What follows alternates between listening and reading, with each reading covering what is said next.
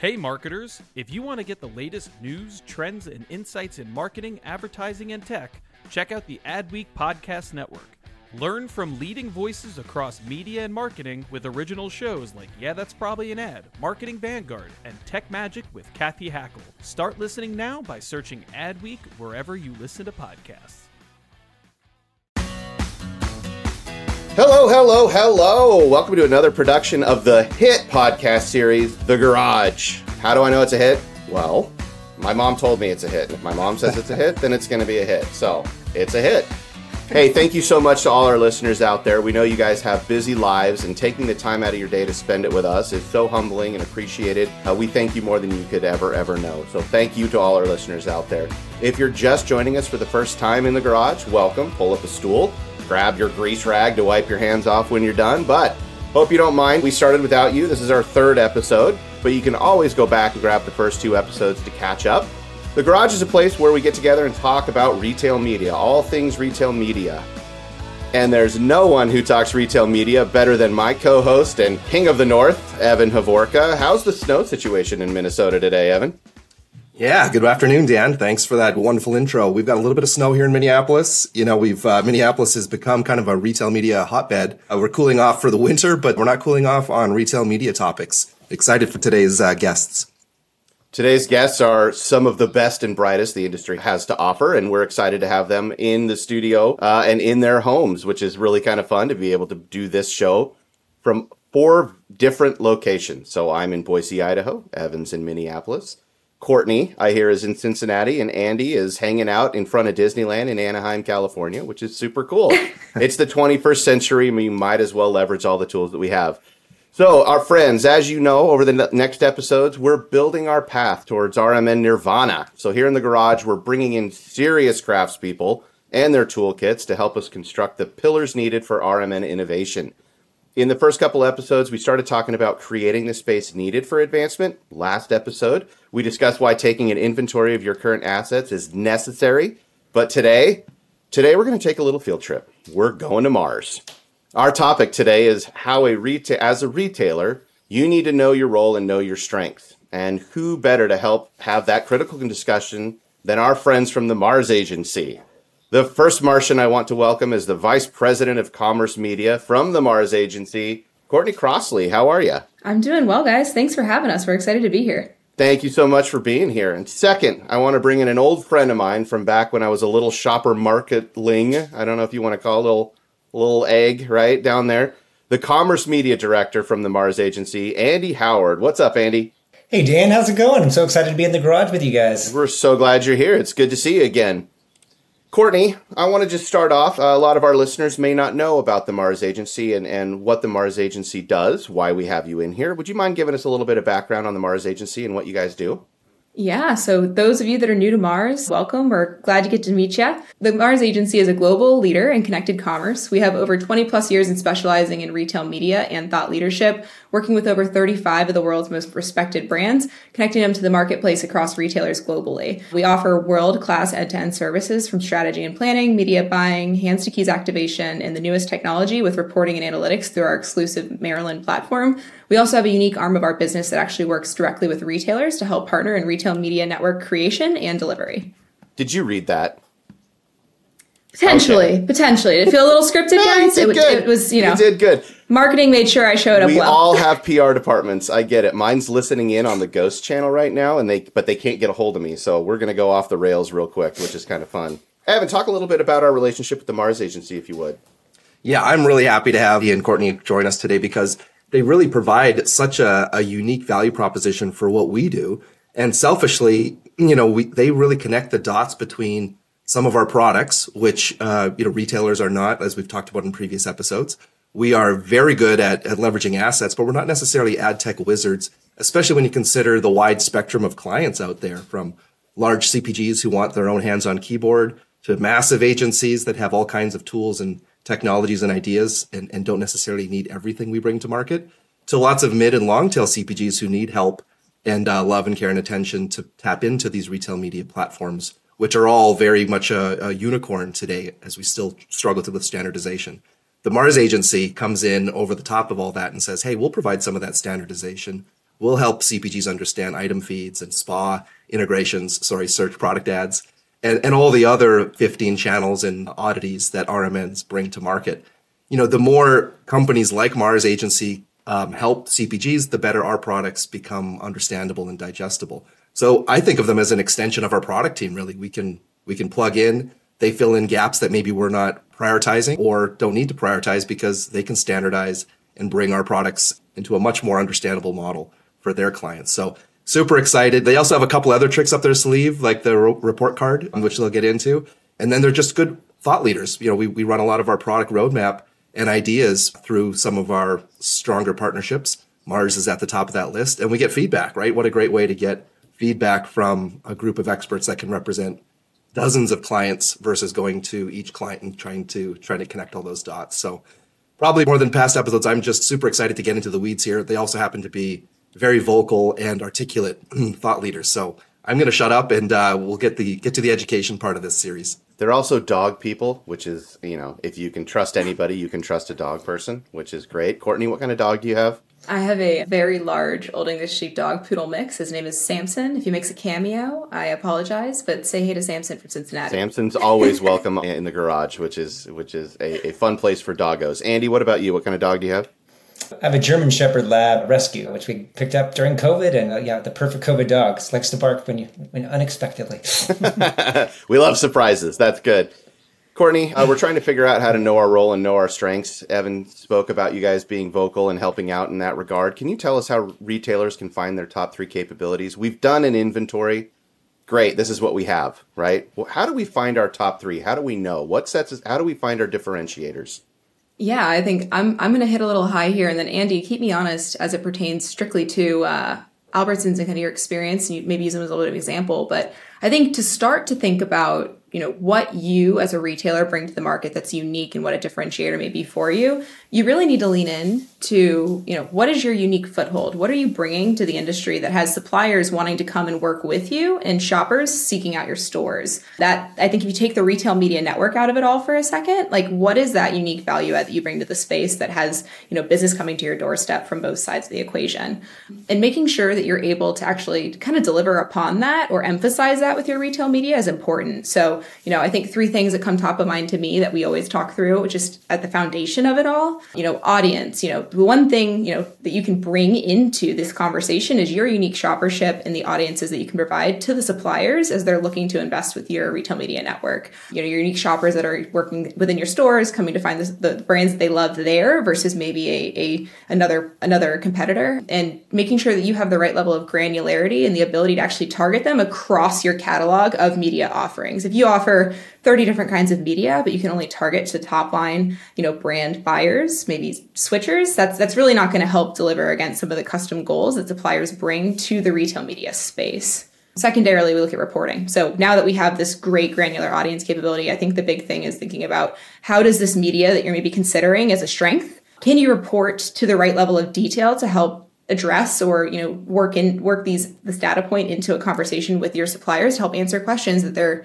they're wanting to have within a learning agenda or why they're investing in this media. And then lastly the quality of experience for your shoppers themselves. So obviously you have this unique baseline shopper that's coming to your store for a reason? Do they feel like the digital experience is familiar and supportive of what they're expecting in store? This could be anything from how your display ads show up on your retail.com uh, experience or how the PDP content comes across and does it look and feel how those brands are positioned in your stores. Um, so I think that's kind of the foundation we like to look at is how can you continue to support and deliver on that unique foothold that you have in the industry as a retailer? Oh my goodness! So you can yeah, so you really you, you, can tell already, guys. Like the the thought leadership there. I don't know that we've had much much of our topics focused on the shopper experience within our stores, but that's really what we're here to do, right? We need to keep that shopper engaged with offers, coupons, ads, access to products that they like and enjoy, and it really hits on that win-win-win model where the, the CPG wins when they get shoppers that are new to market or expanding their loyalty getting to test the new products and flavors that they're bringing in. Um, and that only happens when you consider all those things Courtney hit on. Like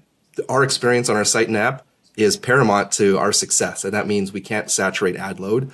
We can't be disruptive in putting product ads in front of people who have no intent to buy that. And that really requires that mm-hmm. strategy to connect all the channels. It's easy for RMNs, especially in this Gen 1, Gen 2 phase, to really maximize a single channel But to tie all that together and line it up to a CPG strategy, sometimes we can do that with deep investment, but sometimes we lean on agencies like the Mars agency to, to help represent that strategy and execute it on behalf of the CPG. So that was a wonderful recap. Sorry, Andy, I'll throw it over to you. Great. No, great. I mean, you also to add to that, you know, you also have to look at, you know, what do, what do your suppliers need, and, and you know, as a retail media network, also looking at what technology or, or, partnerships that you have that's unique and exclusive to you as a retail media network. I always look back at, you know, some of the things that we did in the past, Dan, where, where we took the, uh, you know, the exclusivity of the just for you, you know, platform at the time and use that as an activation tool, but top that then with you know, the, the strong partnerships uh, that we brought together between the, the manufacturer and, and the retailer, and, and created that exclusive first to market experience experience for the shopper. And so you really just to hone in on, on what, what do you have that's unique to the, to the rest of the industry as well. And once you're grounded in, you know, what your foothold is and how your media catalog maybe supports, complements, or drives that point home in the delivery to the shopper, and you know, boosts the supplier's business for the same reason they're coming to the retail retailer store in the first place. Thinking about the performance of it all, I mean, look, we're nobody, nobody can say we can't sit here and say honestly that you know brands don't look and compare performance across retailers. So you do need to be aware of, you know, what is your performance? How is it benchmarking against the industry? You know, I'd even say, you know, retailers being cognizant of how the category shows up in their store if they're a pure grocer versus maybe a hybrid store that, that has broader categories within the store. You know, how does that show up within your shoppership? How do how do suppliers get to engage with your store within their brand portfolio? And then making sure that, you know, you're aware of how this brand may feel in your stores versus competitors and thinking about that as you're benchmarking your performance because shoppers see that too. So I think that's the one thing as you start to think about performance is again that unique foothold you have also shows up in how brands invest in you and how shoppers come to shop. I love that thinking about it from both the brand side and the shopper side. That gets lost sometimes. We focus really heavily on how are we showing up with our CPG partners? How are we going out and bringing yeah. them into our ecosystem? But remember, this all has an endpoint here, and that's the shopper coming into the store or online to purchase a product. Yeah, I think in retail media, it's it's far too easy to focus on the media conversation, and I think we need to take a step back and realize that retail media is more than just media. It's not just media KPIs. We got to bring the retail back in the conversation, right? Like shoppers are coming for a retail experience, whether they're digitally engaging or they're going in store or they're a hybrid engager, and we need to make sure that we're complementing that across the oh, board. Oh, I love that. So when we do the due diligence here, and we find we've got an outage uh, in that path to purchase, how do we decide when to build and when to outsource? Yeah, I think it's unique, right? This conversation comes up, and I, I kind of think two different points of maturity, as Evan was talking about retail media network maturity um, as they enter the space and kind of build their capabilities. I think there's there's people that are newly starting out from scratch, or maybe they're six months in and they're wanting to build some capabilities, and they're thinking about do I partner or do I invest? And then you have retailers that have been around. I mean, some of these came on before the dawn of COVID and they were creating this. Um, and they start to have radical success in some of the placements. They have some partners that are helping delivering that experience. And they're wondering, is it worth in housing this? Do we really need this partner that maybe takes a little bit of the margin, right? Or limits the experience? We want to drive it home a little bit further to our shopper, really reflect that unique experience the shopper expects or our brands want to have. And I think there's there's kind of two there's one thing, one big thing that both sides of this conversation need to need to think about. And that's the stability of the business and when are you going to actually get that return on investment? So i think retail we can all agree we're all tied to retailers one way or another it, it's a bit volatile. Margins are thin it's a thin margin business and there's hiring freezes that happen and at the end of the day the retailer most often holds the purse strings on investing in these capability creations so knowing, you know, soundness of your business, having the plan, having the executive investment, um, as you're beginning the conversation with you in house, like what is the appetite at a enterprise level is I think very important before you start looking at individual capabilities that you want to start to create. You don't want to get eight months into an 18 month plan and have a hiring freeze and then your entire product is delayed. That's that's not a good experience for anybody right? You might have started teasing it maybe you have some beta partners picked out and and all of a sudden the whole thing's you know puts for a couple of months so we want to make sure that we're really cognizant of the health of the business and the appetite at an enterprise level first. And then I think secondarily, if you're if you consider, you know, okay, we're in the right mindset, we have the right right business to go forward with this right now. Think about what are some of the things that you need to be in housing. So, is there a unique capability that your shoppers expect at your stores or with your brand that your media partners, your third party partners, or anybody in the space that maybe you're not engaging with can't deliver upon. A lot of times, this is an on site type of delivery. You know, you have a look and feel and, a, and, a, and a, I'd say a culture of how people feel when they're going through your, your dot .com experience. And sometimes bringing a third party platform on site disrupts that. Um, they have limitations to creativity. They, they have limitations to maybe the engagement or the rich media that you can be providing. So I think being cognizant of that and thinking about is it an experiential prohibitor to have it outsourced? Maybe then we need to insource. I think, you know, second second thing I'd be kind of thinking about is um, you know, is there a lack of delivery in that shopper experience? So do we feel like, you know, across the board everything's really rich and then maybe our search capability with the partner we have is just not quite there for the level of granularity that somebody might be searching like a, you know, OTC or NGO category where they really get detailed on what they're looking for and you feel like there's a gap in how you're able, able to deliver that for your client or your shopper. I'd say then you might need to think about creating your own search platform or I think too often we look at our current partner and it's all or nothing, right? We're either in a partnership or we're going to in-house it. I think taking a step back and looking at the options in the industry, new players are popping up all the time. So being really aware of what's out there in the industry, you may not have to in-house right away. You might be able to swap partners and gain some of the capabilities you feel like you're lacking. So I think, you know, all too often we get really excited about in-housing and we jump in that bucket and I am all for it. But I think that knowing who's in the space, what the emerging capabilities are. Where might you want to test some of these capabilities through third party before you think about in-housing? And then where do you actually need to close that gap and really in-house to get that kind of signature on the media capability that you're looking at? So I think that's kind of what should drive those conversations. But I think the foundation of all of it is are you even in a position to be investing in an like an in-house capability? Is, you, is your enterprise leadership really going to be behind it, and is it going to be a sound delivery? And then, do you have a plan to get the return on the investment in the first eighteen months as it launches? Wow, that's a lot to consider, guys. Anybody? Any, sorry, no, guys. No. Anybody think? Anybody want to question Courtney's capabilities here? Because I don't. That was as expert level as you get. Uh, yeah, I, I, we went through that journey at Albertsons, right? It was an outsourced uh, retail media experience through a 3rd mm-hmm. party. I think that model makes sense for for uh, retailers of a certain size.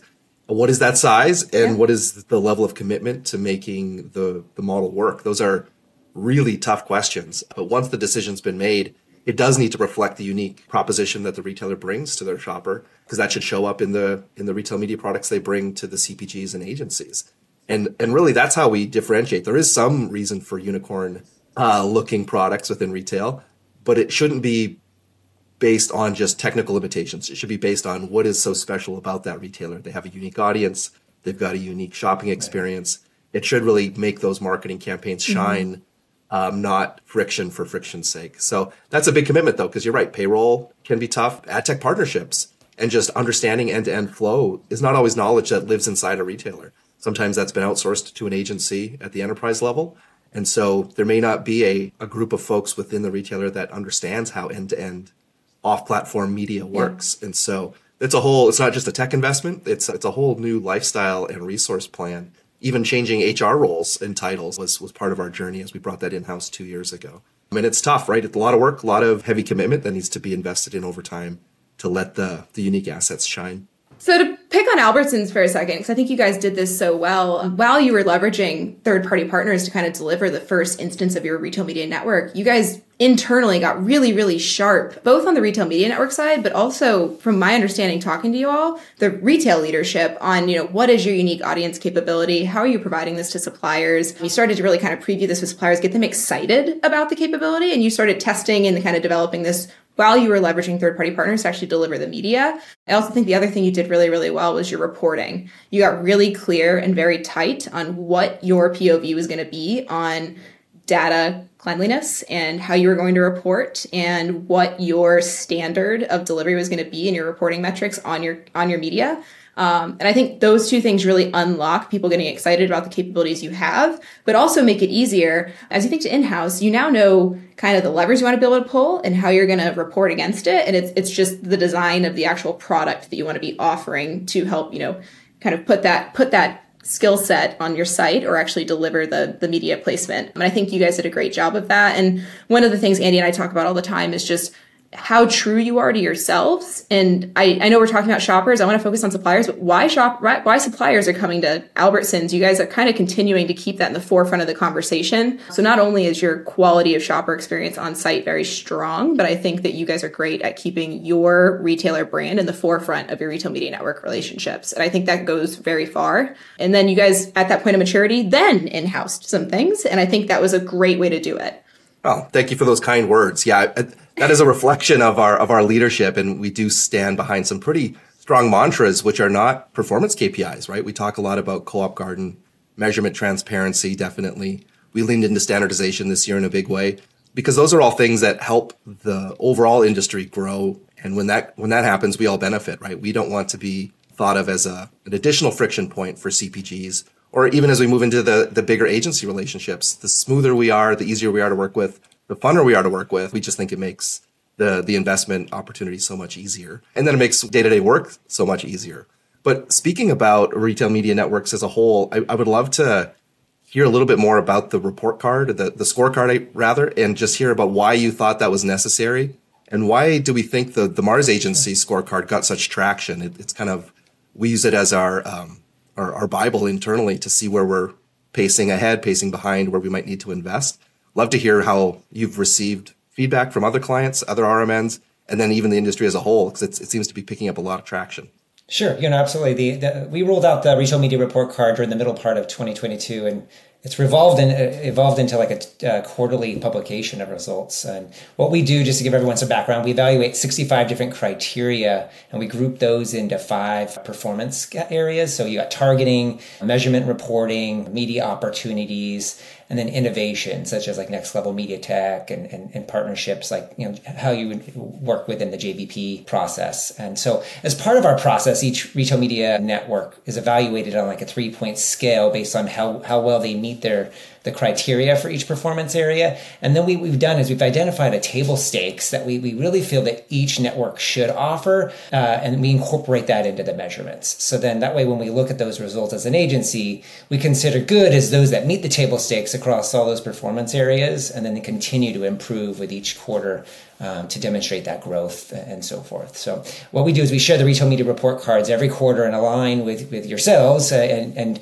our internal retail media council, if you will. And, and it really is a, a black and white way of looking at capabilities versus you know making any assumptions and so forth. Oh, that's fantastic.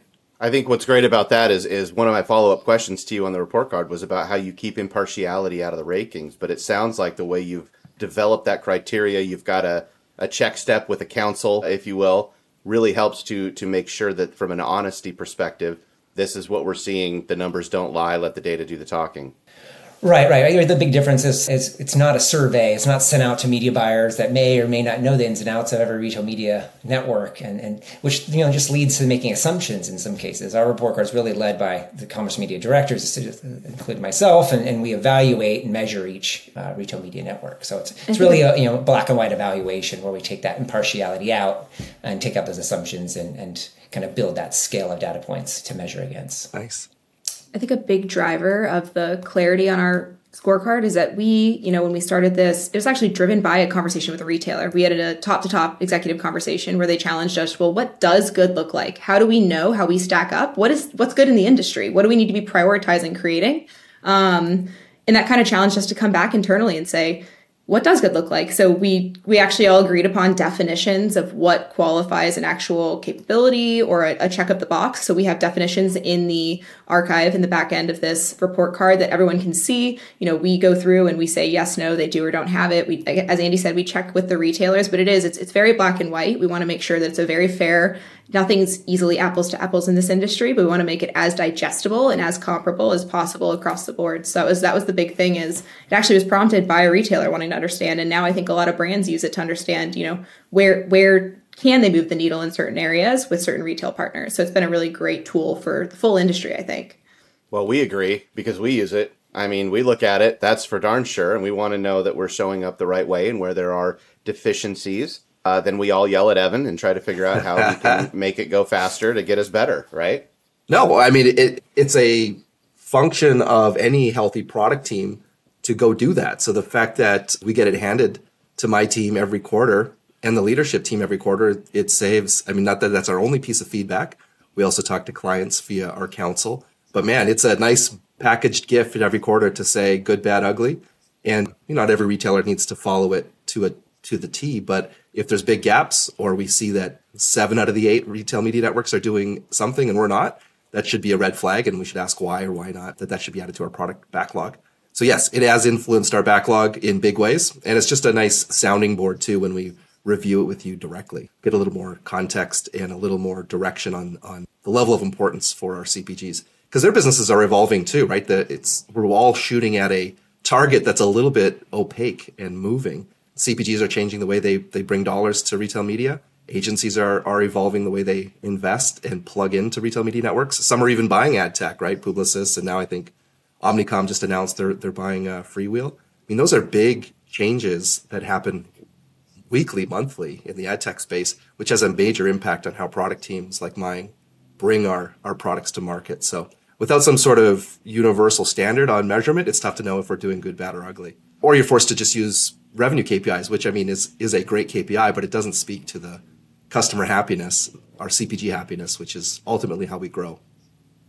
I was going to lean back on something you brought up earlier in the conversation, though, Courtney, and uh, throw this maybe to Andy or or you.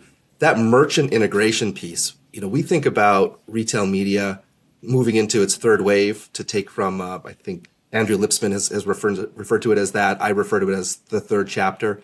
It really is moving beyond retail media. Some folks have said it's moving into just media. Some folks have put public statements out there that retail media needs to just look like media. Um, that I believe is a little short sighted, right? We need to go beyond just media. Media is not great either. I mean, media exists to move units and sell and build brand and build loyalty.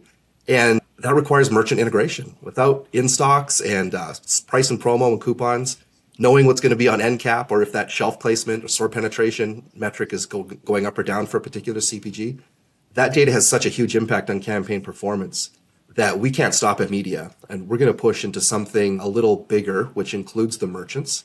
You see it show up with JBPs, these annual commitments, but it can show up more in a direct integration through technology where the media campaign is tied directly to a lot of our merchant data sets and merchant visions. The good news is those things are planned out years in advance, minimum 12 months, sometimes three years with our with our good CPG partnerships. So we know well in advance the new product launches, end cap, weekly circular, um, coupons, price promo, all that stuff should just be integrated directly into the media campaign to really reflect the full value of what that retailer can bring in service of the CPG. And, and I know you guys are big thought leaders in that space too, but I'd love to hear how you think of if my statement's true, do we feel like retail media needs to move into something like merch media nirvana for a CPG, or are we um, as far as we can go? I'll throw that to Andy first, and then Courtney, love to hear your thoughts. Yeah.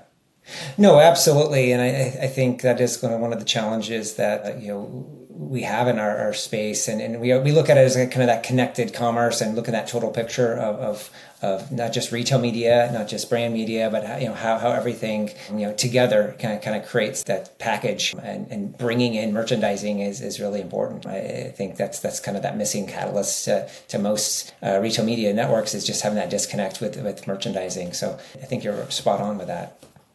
I think if I can take Please, it yeah.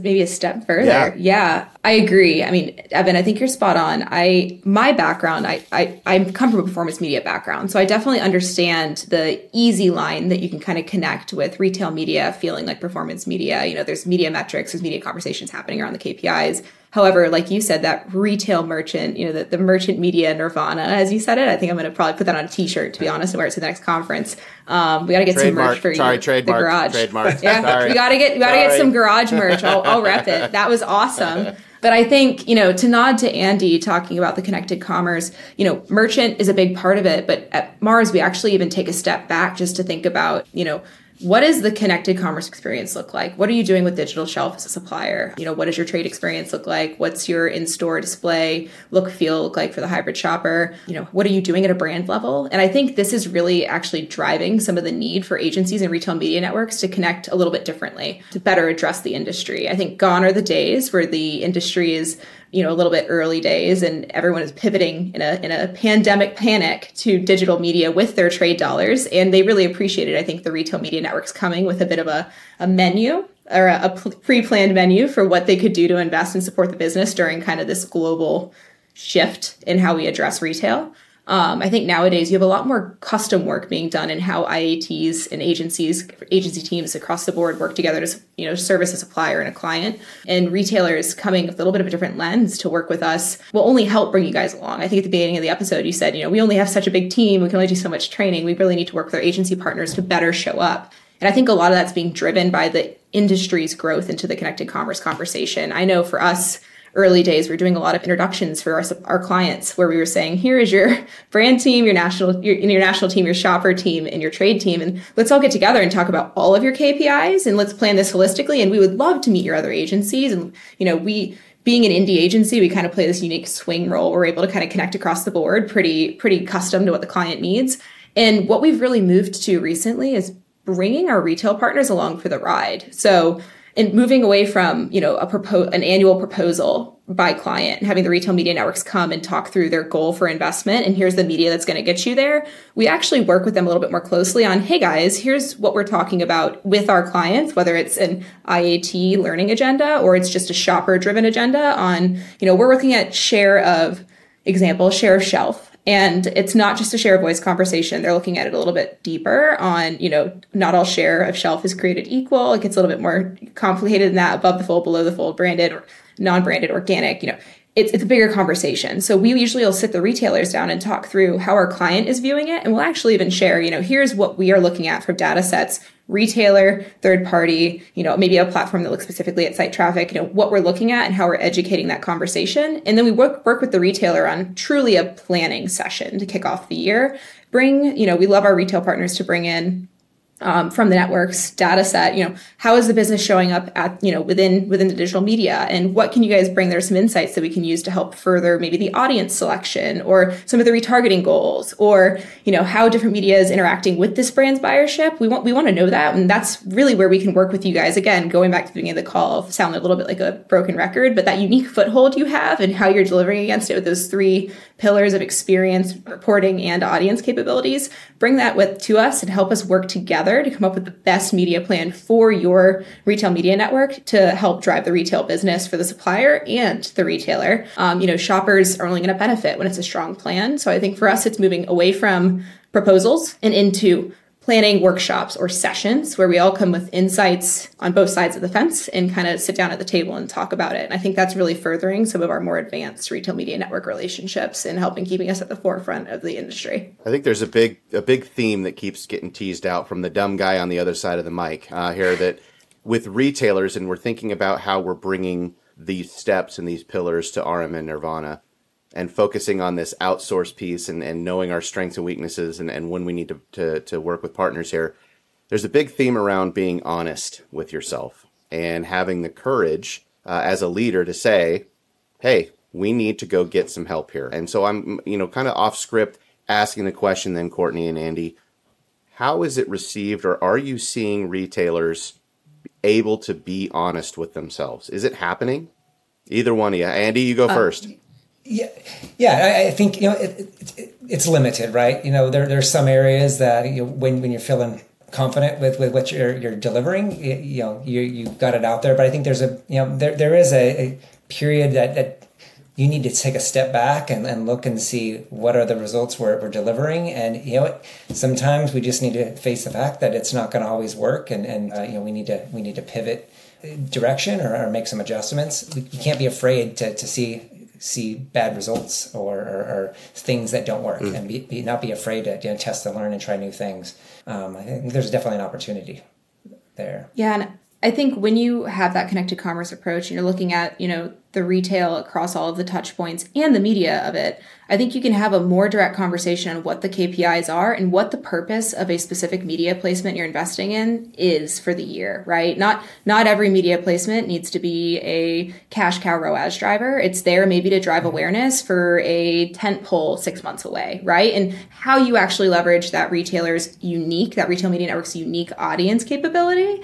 goes really far and how you're actually able to deliver against that annual goal. And I think that's what gets missed when you focus on strictly media. Um, you lose some of that. You're, you're talking to a shopper, um, and you need to kind of think about how you engage with them across the year and really, really continue the relationship with that shopper. I, those are really powerful answers, and, and, I think that being honest as a retailer and, and having the courage and leadership to move forward is is tough. Uh, it's the the that's not how we've always done it mentality that we're trying to overcome a bit, but that's me saying that. So I, I posed the question to you two, and we ask all of our guests towards the end here. If you could change one thing about the industry, wave a magic wand, what would it be? Courtney, I'll start with you.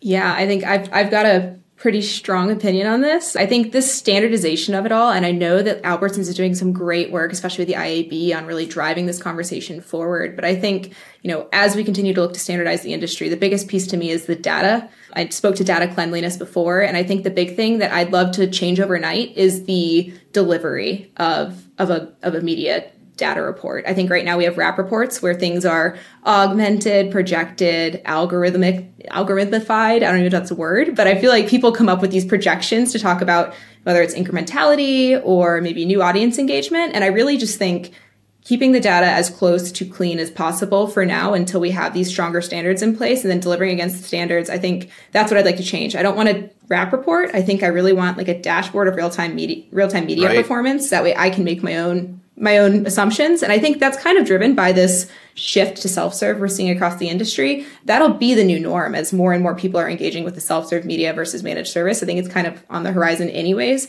But I think overnight, I would love to just have more of that data in my fi- in my hands and at my fingertips to help educate what we're doing with our clients at these retail partners versus wrap reports that have some opinions, I guess mm. you could say, in them on uh, how media may have performed. So I think that's the one thing I'd love to flip just overnight yeah, I mean, just offers that you know helps helps with that challenge we have in evaluating retail media networks across the channels, retailers, tactics. I mean, it, it's it's one of those things that you know being able to look at an even playing field. I mean, I, I commend you, Evan and Claire, for, for being those change agents to to standardization efforts. I think uh, you know that that's got to be number one priority for for the industry overall to to, to, continue to grow. Amazing. Think about the industry, the industry growing. Then the last question I'll, I'll ask you guys, and we'll leave there is thinking and forecasting, we love to play buzzword bingo. So, what's the next industry buzzwords? What should we be on the lookout for? So, I think industry buzzwords. I've I've, I've teased it out. I don't think it's going to be a surprise. You guys work with me closely enough to probably know what I'm going to say. I think the the data standardization because I think that powers the connected commerce conversation that we're trying to have. So, I think connected commerce is going to come more and more to the forefront. Um, for me, if I had to make it punchier, it would be in store integration to retail media conversations. More and more, the in store experience is getting digitalized, and audiences are going to be able to be targeted in store. And you're starting to see people want to integrate that experience. And as brand conversations come down into retail, the in store experience is even more at the forefront because it's, it's really a brand look and feel. So I do think that connected commerce is just going to get a little bit pushed a little bit further to start to discuss more of the in store look feel experience as well as the retailer experience digitally. Andy? What do you think? Next buzzwords. Yeah, no, I, I, think connected commerce is, is the, the, the big one out there. I mean, we're hearing AI, we're hearing all of those other big things, and, and yeah, those are important. But really, it, it's really that fully integrated approach to, to uh, you know retail media, e-commerce, and digital shelf all, all combined together. So um, yeah, definitely. Evan, we've kind of come to the end of our road, man. You got any final thoughts on this? No, I'll keep it brief. Uh, I love the the the overall expanded definition of retail media uh, that this episode leaned into. I think the merch integration makes a ton of sense. You're hitting on, I think you didn't, you came everywhere around it, but didn't hit on the fact that we do things in media that are so short sighted and short lived. You know, a six week campaign doesn't give an AI engine or, or the, the merch data, which moves a little slower, its full potential to grow. And so if we're planning things out 12 months, 36 months in advance at the merch level, and the CPG has been selling through a retailer for 50 plus years, why are we doing such short-sighted short-lived campaign cycles right? It's tied to like old school ways of, of controlling budget and really should be tied to performance. That those budgets should be flexible. They should ramp up when we need to in areas that they need to localized uh, demographic based audience based and they should ramp down when they don't need to and um, that's that's how we bring our humble assets to market in in the best way possible so i'd love to put that into the the future state of retail media I'm not sure if that fits into the buzzword bingo definition, Dan, but it's really part of that merch media nirvana. Uh, and then we don't have to be building campaigns a thousand times a year when really the relationship can, if we're being open and honest, can flex around when and where we need to spend media to drive merchandising. And then everybody wins. But love, loved your feedback, you guys. You killed it. We were super excited to get you on the podcast and you delivered above expectations. Appreciate all the time you've spent with us today. And uh, I'm leaving a smarter person. Yeah, we appreciate it, guys. It's awesome partnership. Love to be able to hang out with you in the garage. And I think this is awesome. So thank you for getting this together. Absolutely. Thanks for having us. Thank you. Thank you, guys. We appreciate you.